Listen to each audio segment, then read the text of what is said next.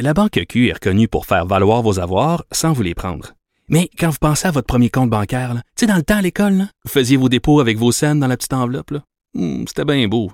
Mais avec le temps, ce vieux compte-là vous a coûté des milliers de dollars en frais, puis vous ne faites pas une scène d'intérêt. Avec la Banque Q, vous obtenez des intérêts élevés et aucun frais sur vos services bancaires courants. Autrement dit, ça fait pas mal plus de scènes dans votre enveloppe, ça. Banque Q. Faites valoir vos avoirs. Visitez banqueq.ca pour en savoir plus. Pendant que votre attention est centrée sur cette voix qui vous parle ici, ou encore là, tout près ici, très loin là-bas, ou même très, très loin, celle de Desjardins Entreprises est centrée sur plus de 400 000 entreprises partout autour de vous.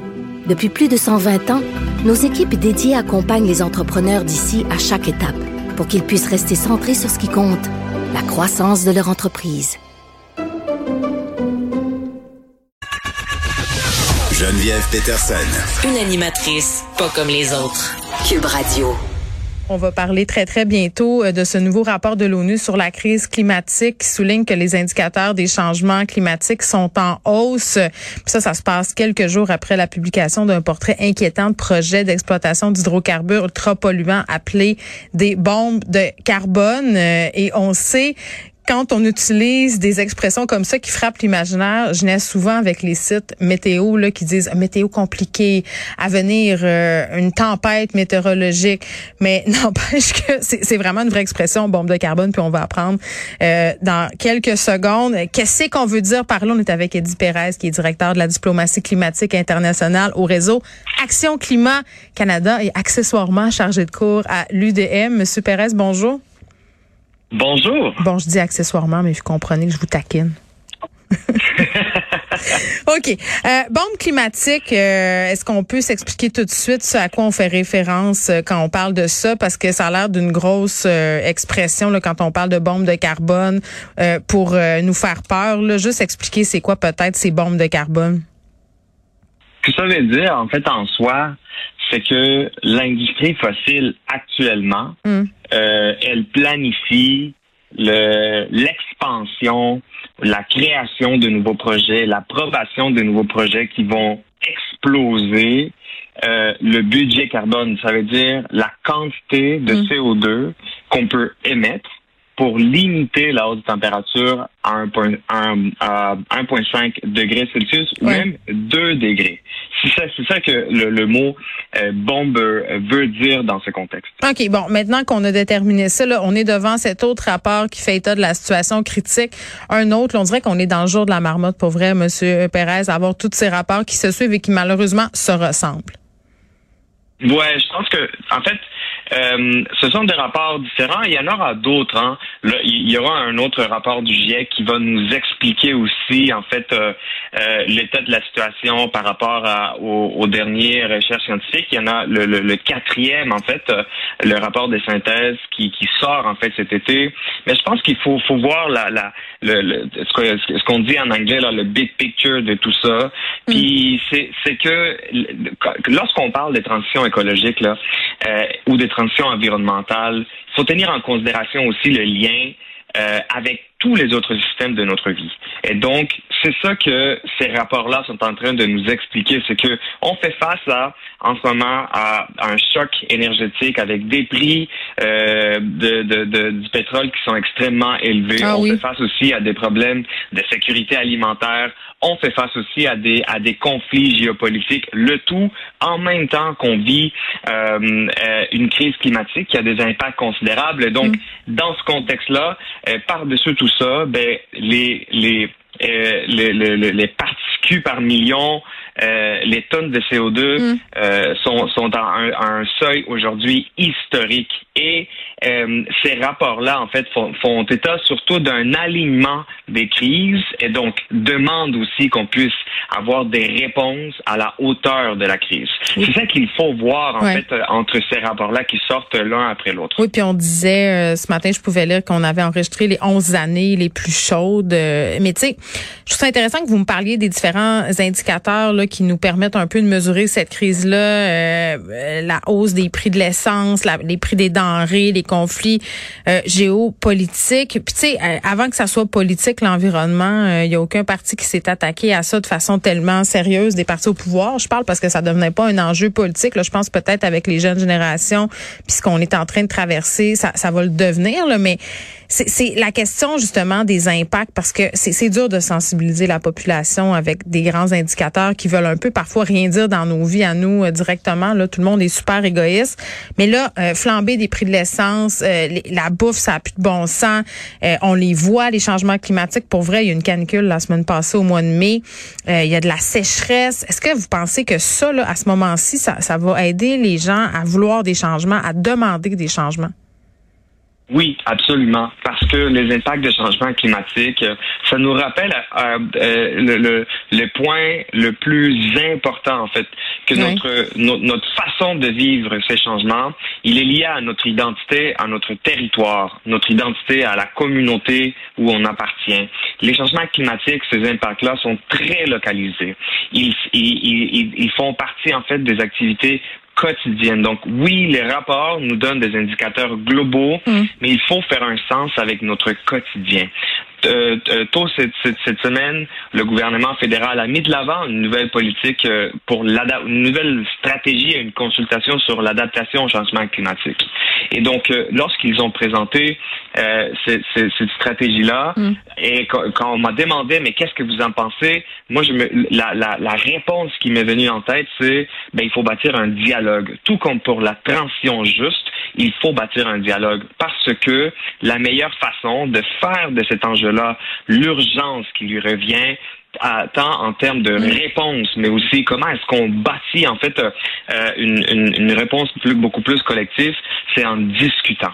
La, mais vous pensez pas qu'on est au-delà Mais vous pensez pas qu'on est au-delà de la discussion, Monsieur Perez, parce qu'on dirait que ça fait des années qu'il y a de la sensibilisation qui est faite, mais c'est juste par le portefeuille que les gens entendent le bon sens. Le prix de l'essence euh, qui est haut, qui doit je pense que ça fait des années qu'on paye pas l'essence le juste prix finalement. Là, on paye pas les conséquences de nos choix.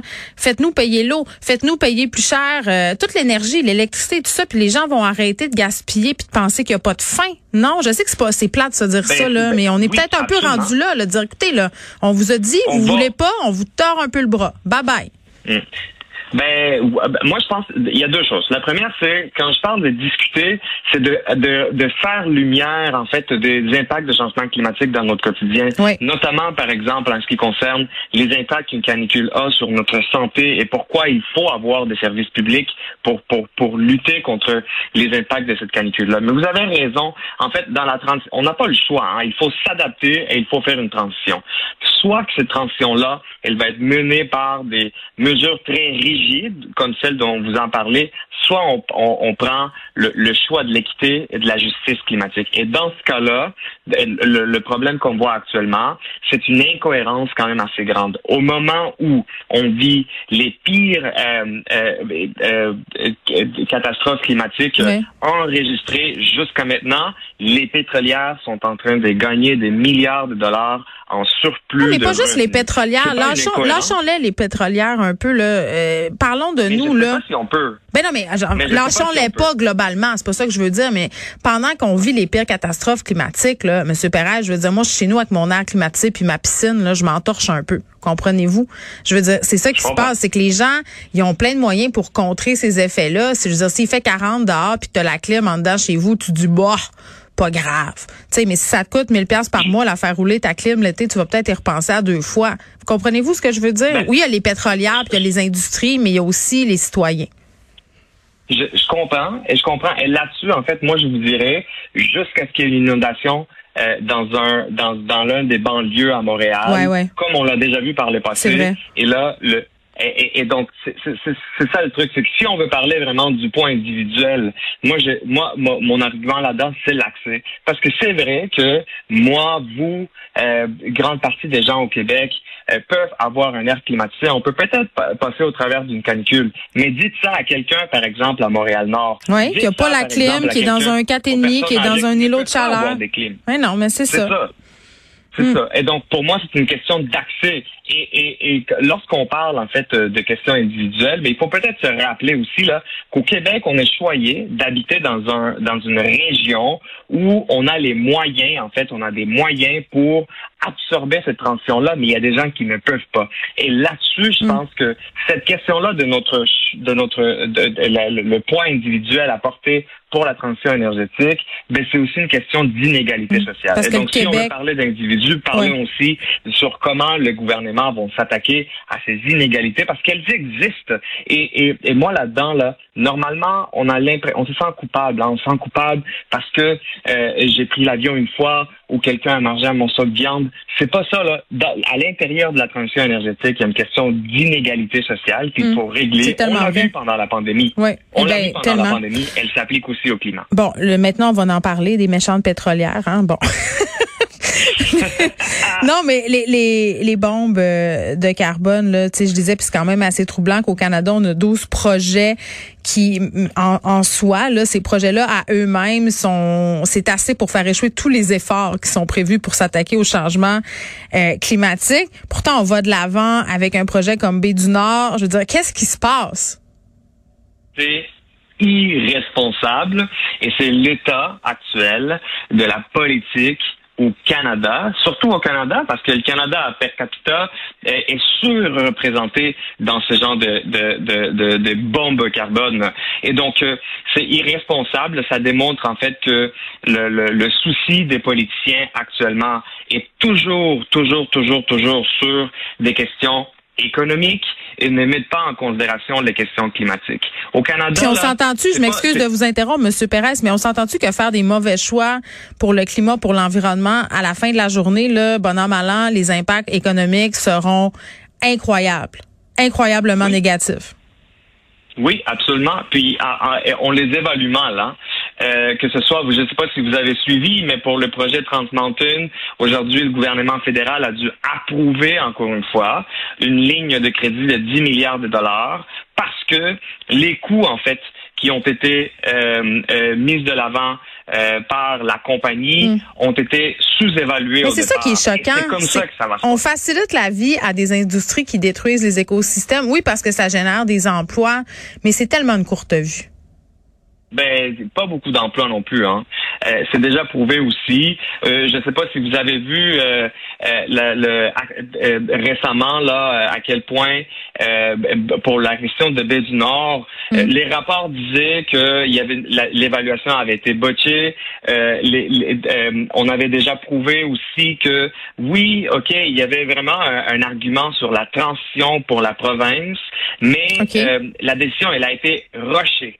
Et donc, euh, il y avait il y avait des choses en fait qui sortaient du jour au lendemain. Aujourd'hui, le Canada devra payer à peu près 200 millions par année à l'agence de l'ONU parce que ça se situe en fait dans un territoire international, même si c'est également dans un territoire canadien, dans un océan euh, p- proche du Canada. Et donc, de ce point de vue-là, euh, c'est ça le problème, c'est qu'on donne de l'argent à des pétrolières, mais parfois euh, on ne on ne se soucie pas en fait des conséquences, que ce soit politiques, géopolitiques et aussi climatiques.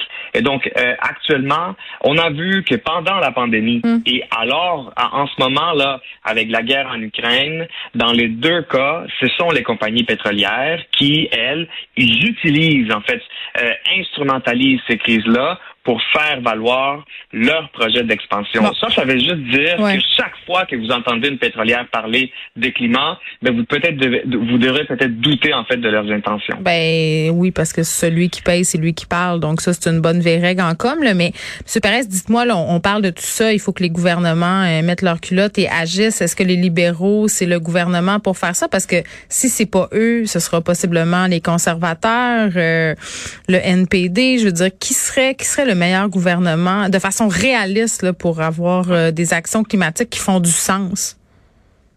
Ben écoutez, y a, euh, en ce moment là, euh, dans le rapport du GIEC, puis on en a déjà parlé, mais le rapport du GIEC a dit quelque chose de clair. L'inaction actuellement des gouvernements là, elle, elle nous mène vers des désastres climatiques en vue. Mais aujourd'hui, il y a de plus en plus de contestations. Si le gouvernement n'est pas capable de le faire, ce sera les cours. Si c'est pas euh, le système légal, ça va être la rue. Si c'est pas le gouvernement provincial, ça va être les villes. C'est ça la réponse actuellement. Et on peut pas juste se fixer sur Hmm. les actions inadéquates de, Mais- de- de- du gouvernement fédéral. Oui. En, en ce moment, ce sont les villes qui demandent en fait que. Ben c'est ça, Monsieur Pérez. Laissons-nous sur ces paroles euh, de notre collaborateur Marc-André Leclerc qui a dit ici même à cette émission que la principale opposition au gouvernement de la CAQ au Québec en ce qui concerne bien des dossiers, surtout l'environnement, ce sont les maires des villes. Je pense que Voilà. eux peuvent faire une différence. Merci beaucoup. Ça fait plaisir. Merci à vous. Prochaine. Pérez, qui est directeur de la diplomatie climatique internationale au réseau Action Climat Canada, enseignant aussi à l'UDM. On se parlait de ce nouveau rapport de l'ONU sur la crise climatique.